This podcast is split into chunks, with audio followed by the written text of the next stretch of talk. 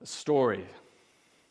A story is one of the most uh, captivating, motivating, uh, uh, trans-cultural, trans-generational communication tools that I think we have at all in, in mankind, in our, in our existence. It's, there's nothing like a story, really. I mean, a good story can, can draw in almost anyone, and it does something to us. We, we, can, we can learn from a story. We can be taught. We can be uh, uh, inspired to do things. Uh, we can have our emotions, hearts touched and moved. And we can even be corrected and rebuked by a story. I mean, a classic example of that would be Prophet Nathan to King David when he uh, confronted him about his sin with Bathsheba. How? By telling him a story. And of course, one of the most compelling kinds of stories, I, I say, uh, we see everywhere today in our, in our novels, our sports writing, our, our, our films, is stories of unlikely success. The, the, stories of an underdog who rises to victory against impossible odds. Just, just think any plot line to any Rocky film you've ever seen. We love these stories. Whether it's the story of a, a poor waitress living on social assistance who, who finally got her, her no name book about a young wizard named Harry Potter published, all of a sudden going on to be one of the best selling authors of all time. Or a young uh, athlete named Michael Jordan who couldn't even make his high school basketball team, going on to become arguably one of the best basketball players of all time. We, we love these stories and thousands like them because they give us hope. How do they give us hope? Well, because in each of those stories that we read, we know they shouldn't have won. It shouldn't have worked, right? I mean, if you just look at the odds, you line up everything in sequential, logical order, and it should have guaranteed failure, guaranteed loss. And there's no way it should have worked out, and yet somehow, these people, they still won.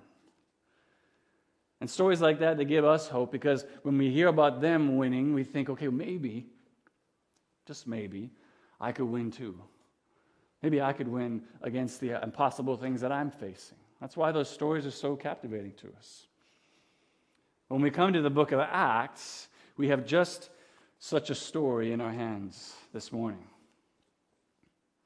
You have this tiny pioneering movement in the first century called the Way. That, that's not even a good name for a movement.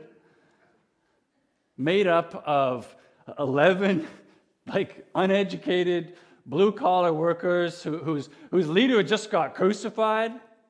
And then there's a couple of dozen other followers still hanging around. You got this team against the well established superpower of the religious leaders, not to mention the iron fist of Rome, which is governing the known world at the time, you, you, you, don't need a calculator to kind of figure out those odds, right? They're not just really, really bad, they're impossible. And they shouldn't have won. And yet, history shows us that not only did they win, I mean, by the fourth century, Christianity becoming the, the, the, Roman Empire's dominant religion under Constantine to the point where it continued to win, actually, to the place where now you and I are sitting here today, 2,000 years later, a world away, still talking about this movement, still being transformed by it. And the resounding question for all of us when we come to any one of these stories is okay, well, how'd they do it? How did they win? What's their, what's their secret? And how can I win today against the impossible odds that I'm facing? Well, the answer that the book of Acts gives us here, and that most commentators agree, is the, is the fulcrum, the, the launch pad, the, the thesis statement of the entire book of Acts is found in chapter 1, verse 8. Look with me there. What Luke tells us here is that just before the resurrected Jesus left this earth and returned to his Father, he told his powerless, ragamuffin group of followers this You will receive power when the Holy Spirit comes upon you, which means that for Jesus' followers then, as well as today, the way we, we win against impossible odds is not because of our own strength, because of our own uh, wisdom, our ability to strategize or coalition form. We win solely by the strength that He gives us. He gives us the strength to win, the very Spirit of Christ Himself dwelling in us by the Holy Spirit. That's how we win. That's the book. That's the answer the book of Acts gives us anyway. Amen. That's essential for us to know. And, and honestly, it's one of the whole reasons I wanted us to go through this series on the book of Acts. Because if you look at the front of your bulletin, if you look at that poster on the back wall, what, what you see is that we too have a, a mission. A mission which is impossible to carry out in our own strength. There's no way we're going to accomplish that. There's no reason we should win at that mission to see our city and world renewed. It's not going to work. No amount of strategizing or, or programming or whatever is ever going to see that mission accomplished unless.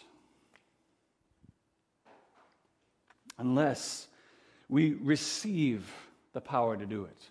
Unless it's given to us. Unless we are empowered by God's Spirit to do it. Unless we are clothed with power from on high. It's the only way we're going to ever accomplish it. Whatever else we do afterwards, we must always and ever begin upon that foundation and build from there. We succeed in our mission by the power the Spirit gives us. And as we study through this amazing, epic story found in this first pioneer church that we read about in the book of Acts, I'm praying that we too will be uh, inspired, that we'll be taught that our hearts and emotions will be stirred and moved, and that we too will be at places corrected and rebuked for every time and every way that we've, we've tried to live out, to, to win at our mission in our own power and strength.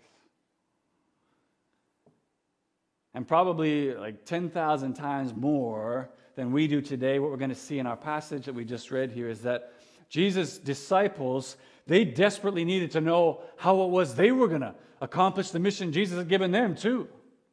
They had no idea, against these impossible odds, how they would accomplish the mission Jesus left with them, particularly when now they're watching what they saw as their strength, their power source, floating up into the clouds. See, if you've been in church for any length of time, you know that just before Jesus returned to his Father, he gave his followers a, a mission, a purpose, what uh, verse 2 calls here instructions. And it's what's most commonly referred to as the Great Commission. The Great Commission that we read about most clearly in Matthew's Gospel at the end there. Jesus, just before he ascends, he says this to his disciples Go therefore and make disciples of all nations, baptizing them in the name of the Father, and the Son, and the Holy Spirit, teaching them to obey all that I've commanded you. Now, from day one, of his earthly ministry, anyway, Jesus had been talking about the kingdom of God. He'd been talking about the kingdom of God and saying, Repent, for the kingdom of God is at hand. Why? Because Jesus is the king. Jesus is the king, and as he comes into earth, God's kingdom is breaking in on the earth in power. Jesus' disciples, I mean, they had a front row seat to this as they followed Jesus around, saw him teach, saw him perform these amazing miracles, and learned from his example. And so now, in a sense, it's as though Jesus' Great Commission is saying, okay, now, now that I'm leaving, now it's up to you. I'm leaving you with my work now for you to accomplish, to carry on this work of kingdom expansion, and I want it to expand to the ends of the earth. But as we just stated, here's the problem that they would have had with that. That whole time, well, Jesus was with them. He was there. He, he was showing them what to do. He was instructing them and, and giving them the abilities to do these things.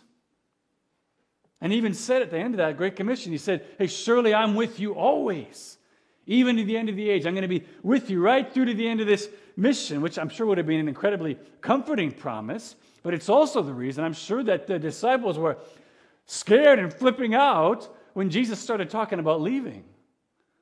Because it's like, well, how, how is that going to work? You, you said you'd be with us, and now you're going away? And I'm sure uh, uh it was difficult for them as well because it was a bit of a staggered exit. They, they lost Jesus at the crucifixion, but then three days later, he's back again. But then, 40 days after that, well, now he's going again. He's, he's floating up into the clouds, saying as he leaves, and by the way, don't forget what I told you. Keep expanding my kingdom through the end of the world. And I'm sure every one of the disciples just like staring up there, open mouth, thinking inside their heart, how in the world are we ever going to do that? How? How are we ever going to win at this mission you've left with us? And it must have been terrifying for them in a lot of ways. Uh, you, can ex- you, you know it yourself. If you've ever been trained to do something and then left alone to do it for yourself, all of a sudden, even though, yeah, you've been trained, but the person is gone now and you're expected to do it on your own, it's scary, right? Particularly if that job is something where you know any mistakes you make are going to have really drastic consequences. It's terrifying.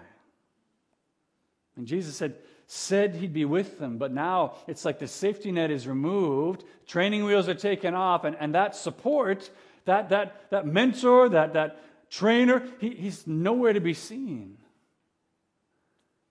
And they're feeling hopeless and powerless to live it out. And for you and I today, Although, yeah, no, none of us has ever had Jesus physically with us like the disciples did. When we come to understand that Jesus' commission for his disciples then is also our mission today as his followers, that we are the ones who are now to continue to expand his kingdom to the end of the earth, well, now we can feel just as powerless and afraid as they do. Jesus can feel as far away and removed as he was to the disciples staring up into the sky 2,000 years ago. Particularly when we look around at the impossible odds facing us. We look around at this world we live in today.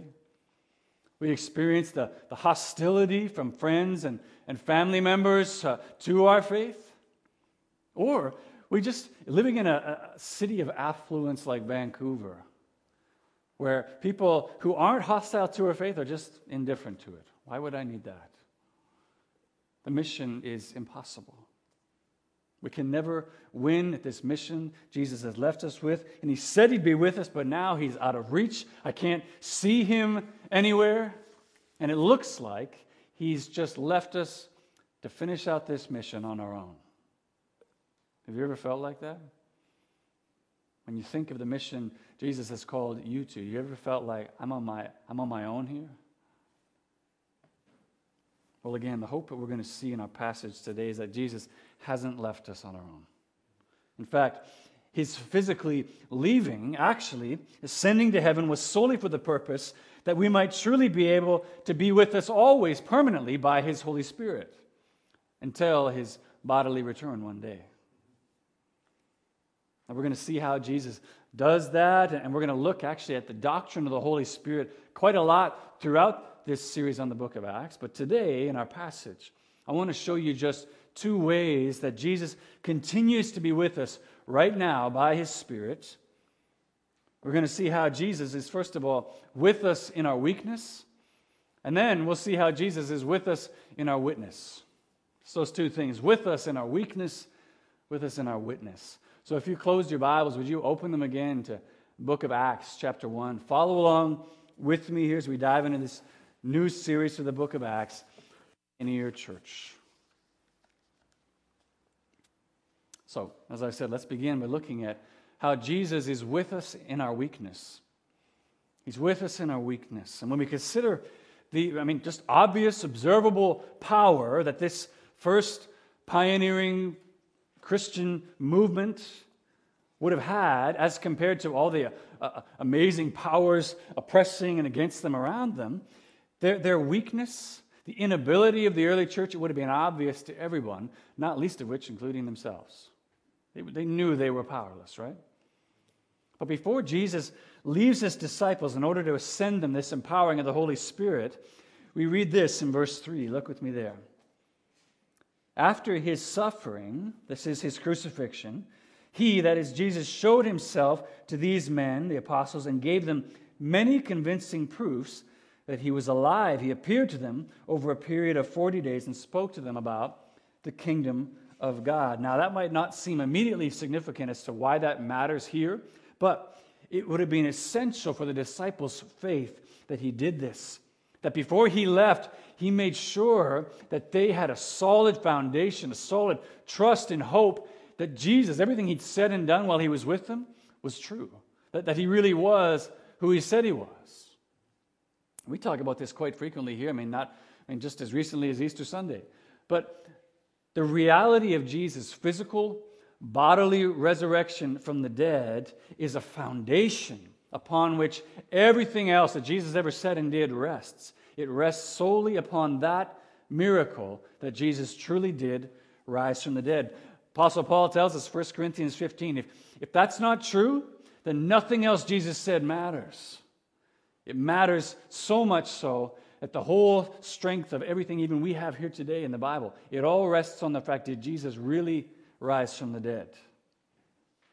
And yet, think about it, in our late modern, post Enlightenment society, we, we, we look at these uh, beliefs, we look at the disciples, and we think, okay, well, sure, sure they believed people can rise from the dead. They, they believed that kind of stuff back then. Everybody thought that. You know what? Uh, yeah, people rise from the dead, people float up into the sky. They, they just believed that stuff because they were pre scientific, superstitious. And I'm going to tell you, nothing could be further from the truth. Greek and, and Roman philosophy would say that something like the resurrection, you wouldn't even want that to happen. Because in their philosophy, well, physical matter, our bodies, these were evil. And our spirit was what was good. And so, why would you want to return to a physical, uh, weak body once you'd been freed from it? And then the Jews, yeah, they had a belief in a resurrection at the end of time. God would raise the dead and restore the kingdom back to Israel, but there was no concept. They wouldn't have even hoped for a resurrection before that or for one individual. They wouldn't have even had a concept to believe that such a thing could happen. So, no, they, they, they, wouldn't, they wouldn't believe it. They wouldn't just accept it that way, which is why I think Luke tells us Jesus stuck around for 40 days after he rose again, giving, he says, there many convincing proofs that he was alive. Because you see, before Jesus ever sent the Holy Spirit to empower his disciples for their mission, he wanted to strengthen their weakened faith. Their faith had been devastated by watching him crucified. And he needed to make sure that they knew he truly was alive. Listen, you look at every single encounter Jesus had with his disciples after his resurrection, again and again, what's he doing? He's trying to convince them, I'm really alive, guys. Feel me. Touch, put your hands in the holes. Uh, give me something to eat. Whatever it is. All the time saying, guys, I'm, I'm alive.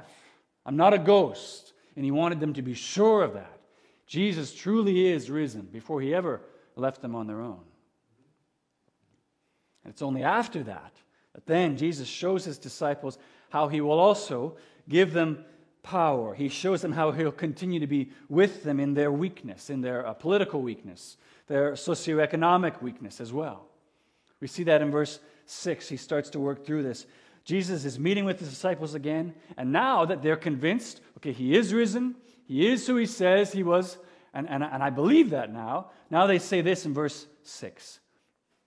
Imagine very excited as they say this Lord, okay, are you at this time going to restore the kingdom to Israel? And what's that about? Why, why are they going on about this? Well, clearly, in coming to see who Jesus truly is, that he truly is the promised Messiah, they feel like, all right, finally. So sick of this existence up until now. Now we got this powerful leader, we got this general who's going to lead us in the charge, free from this Roman oppression, getting over these religious leaders who are oppressing us at every point. We're going to rise up now because now let's we got the superstar quarterback on our team. We can win with this guy, man. And yet, we see this was a weakness that Jesus wasn't coming to overcome for them. He wasn't planning to overcome weakness the way they had planned and the way they thought. They were weak in every way. As we said, weak politically, weak uh, uh, economically, uh, even in their position in society. In every way, they were weak and they were desperate for someone to give them this power. It's pretty much like exactly what we see right now at the Coptic Church living in a Muslim dominated uh, Egypt. Every part of them is, is under the power of someone else right now. So their understanding was okay, now that the tables are being turned, decidedly, is power now going to be restored to Israel? Are you going to empower us to be this strong kingdom of our own again? But you see, Jesus tells them basically, he says, that's not at all the kingdom that I've come to bring, nor is that the kingdom that I'm asking you to go around and expand either. Instead, you see Jesus telling his disciples there in verse 8 look here. He says, Yes, you, you will receive power. Okay, yeah, I'm, I'm going to do something about your weakness, but then he immediately says, But it's not the kind of power you think. It's not the kind of military, political power you were expecting. You know, Jesus says, You'll receive power to expand my kingdom, to live out this mission. When the Holy Spirit comes on you, the power you're going to receive is to be my witnesses. Huh? What? That which I, I mean, you read that at first, it sounds like Jesus, with everything that they're facing and that they are going to face, it seems like he's not helping them at all. That's the power you're going to give us to be your witnesses. It's like Jesus is standing the disciples on the front line of a huge battle and saying, Don't worry, guys, I got you these I Heart Jesus t shirts. Uh, thank you. Like, that's not going to that's not going to help me.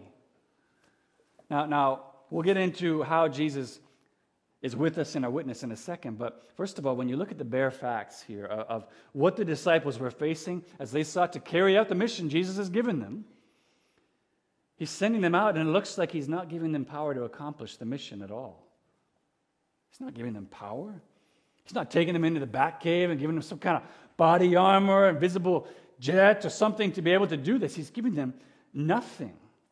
All he tells them is, no, uh, you, don't, you don't get to know the times when God's going to do that stuff. And no, I'm actually not removing your weakness, at least not the way you were hoping.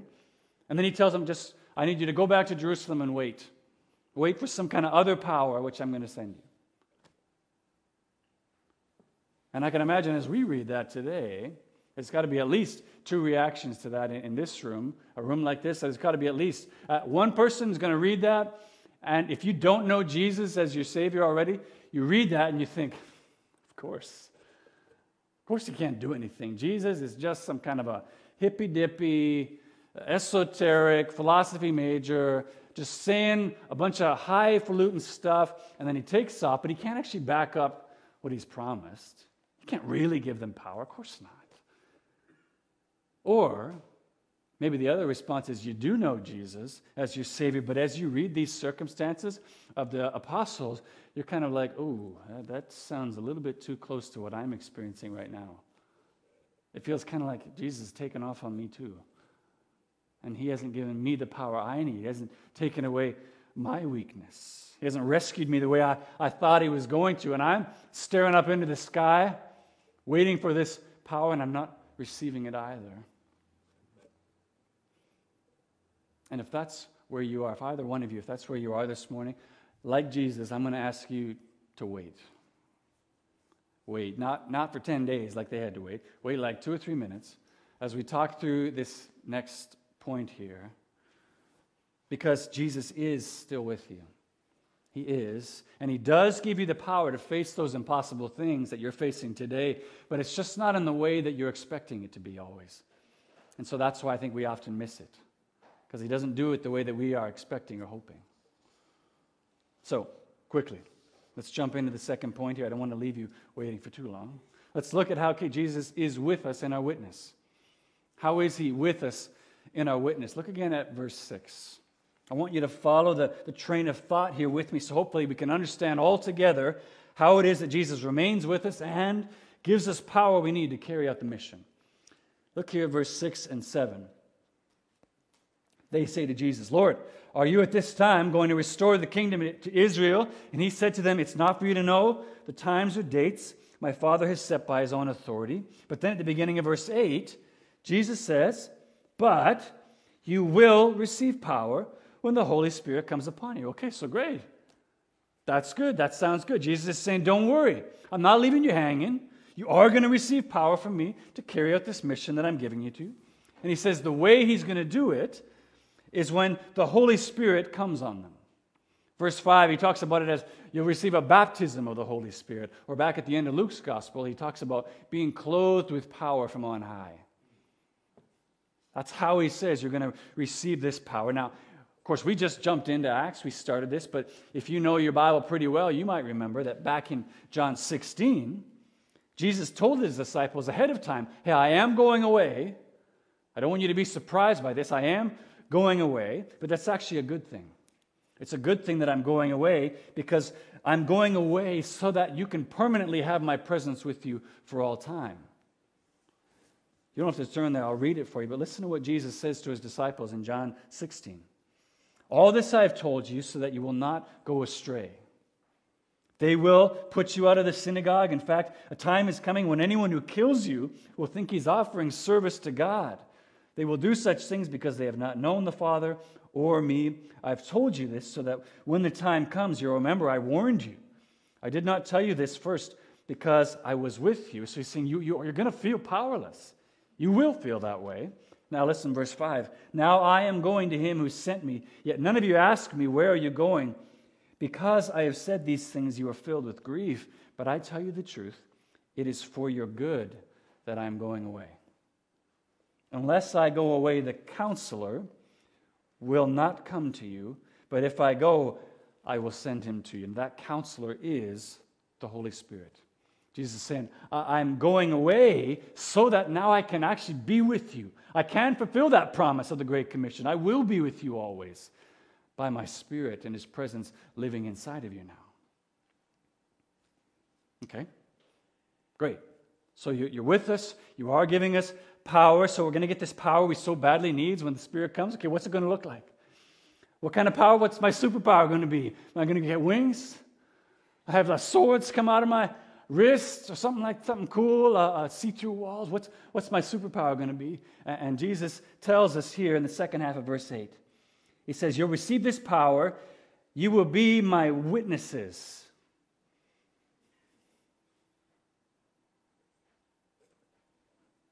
Sorry? You will be my witnesses. That's the power I'm going to give you. so, I mean, if you're opening a birthday gift, right, and, and that's inside, you're going to be like, what? No, no. I mean, that, and that's it. He says, You'll be my witnesses, and then there's no, nothing on the other side of the page, nothing underneath the paper at the bottom of the gift bag. That's it. He just takes off. And I'm sure the disciples are sitting there just like us thinking, What? No, no, no. So, Jesus, that, that can't be it. That can't be all you're giving us. That's, that can't be how you're giving us power. That doesn't make me powerful at all. And Jesus' loving and patient response is, I know. I know it's not making you powerful. I never intended to do that. The way I empower you to accomplish the mission I've given you is to empower you to be my witnesses. What does a witness do? They, they testify to things that they've seen, heard, experienced. Okay, how does that make us powerful? Doesn't. But what it does do is allow people to see, hear, and experience the amazing thing God does through us in our weakness, so that people are drawn not to us and our power, but to Him, the only source of power and life. Maybe you know uh, the Apostle Paul and 2 Corinthians 12 had a, a conversation, an argument with Jesus just like this. uh, actually, had three of them, where uh, he was pleading with God to take away his thorn in the flesh. Now, we don't know what that thorn is. I think there's good evidence to suggest that maybe it was poor eyesight, that maybe his eyes never fully healed after he was blinded on the road to Damascus, where he was converted to faith. And I think one of the reasons Paul pleaded so earnestly with Jesus to take away this thorn, this, this poor eyesight, is because someone who is used to being in power, someone who is used to being on top as one of the religious leaders, remember, he was oppressing the church, trying to shut it down. But now he felt his poor eyesight. This made him look incredibly weak, incredibly powerless to those that he was preaching to.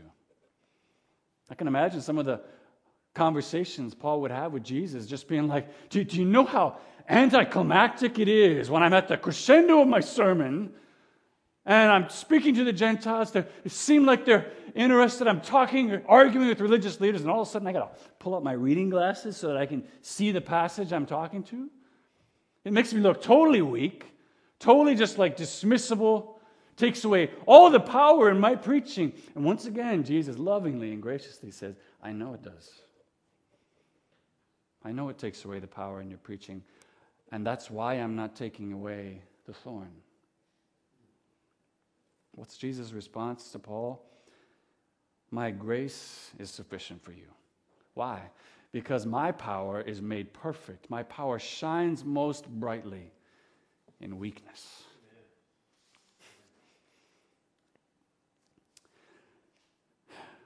Back in February at uh, the Multiply Conference downtown at Westside Church, uh, pastor and friend of mine there, Norm Funk, uh, gave an illustration talking about this passage, which just blew my mind, and I'm fully going to rip it off and use it here. He talked about uh, going into a jewelry shop. It was coming up to their 25th wedding anniversary, and he wanted to get some diamonds for his wife. So he wanted to just see what's there. How much is this going to cost me? And he went into the shop, and uh, they have you know different places where they kind of educate you about diamonds they show you and so they have big magnifying glasses that you can look at it really close and bright lamps and everything and he said yeah the diamonds look amazing it's, it's, it's, it's great but he said it wasn't until they laid out a plain black piece of velvet and put the diamonds on that that all of a sudden well they just popped it was just like wow i can't, can't even believe what i'm looking at Against that background, they looked stunning. And the point is, as it applies to what we're looking at here today, is that in not taking away our weakness, but enabling us to be faithful witnesses in spite of our weakness, what we end up doing is making Jesus pop. He shines brightly to a world that desperately needs to see him in our weakness. And Man, I'll tell you what, if you think being a faithful witness to Jesus in this life, you think making Jesus pop is easy, something that you don't need the empowering of the Holy Spirit to accomplish, then you've never really tried to do it. Because it's not easy. No, the, the power Jesus gives us through his Spirit living in us to endure the everyday as well as the unimaginable circumstances we face and still remain obedient to Him is essential. To still remain a faithful witness, whether it's continuing to extend grace and love to someone who doesn't just disagree with your opinion, but hates you for having it. To continuing to love and care for and provide for a rebellious child who's thrown away everything that you taught them growing up and is throwing all your rules back in your face. You need the Spirit's empowering to be a faithful witness there from uh, someone refusing uh, to defend themselves when, when they're being wrongly slandered or, or, or persecuted by somebody, to all the way up to submitting to firing squads and beheadings for your faith in Christ. And a thousand, thousand ways in between those things. In order to be a faithful witness, we need the Spirit's empowering. To endure any of those things, you think you don't need incredible power to do that? You think you have any hope of being a faithful witness in those situations without His power at work within you? You don't. None of us do. Jesus is with us. He has given us power to carry out the mission to which He's called us. And yes, all through the book of Acts, if you know already, yeah, the apostles do amazing things, miraculous things by the power of Jesus' work through them. But the only difference in that equation is that the power at work within them and at work within us today, it's never ours. It's not our power at work that does those things. It is ever and always absolutely His and His alone. He doesn't come to make us powerful, He comes to work through our weakness to show that He's powerful. The uh, title of this book, we don't, if you have a Pew Bible, you will just say Acts. Some of your Bibles uh, will say that the title, the longer title of this book is The Acts of the Apostles. Have you heard this? Sometimes this book is referred to as the Acts of the Apostles because it's describing the early church, right? The acts that the apostles did and this pioneering beginnings of the early church. Very quickly, look back at verse 1 and 2 with me. This is foundational for how we understand Acts. Luke says here, In my former book, that's the book of Luke, the Gospel of Luke, in my former book, Theophilus, I wrote about all that Jesus began to do and teach until the day he was taken up into heaven after giving instructions through the Holy Spirit to the apostles he had chosen. See, what that's telling us is that really what Luke is describing here in the book of Acts is firstly, it's not actually the Acts of the Apostles, it's the continued work of Jesus through his apostles by the power of his Spirit on earth from heaven. It's what led uh, theologian John Stott, talking about the title of this book, to say this. The most accurate, though cumbersome title for the book of Acts, then, which does justice to Luke's own statement in verse 1 and 2, would be something like this The continuing words and deeds of Jesus by his Spirit through his apostles. Now, I think we're going to, we'll stick with Acts for this, but I think it's incredibly helpful and, and important to remember that longer title when we go through this book. That whatever acts we see the apostles doing here as we study through this book, Luke has shown us what Jesus began to do and teach. The book of Acts shows us what Jesus continues to do and teach through his weak apostles by the power of his Spirit. And I want us to see that because it's the exact same thing for us today.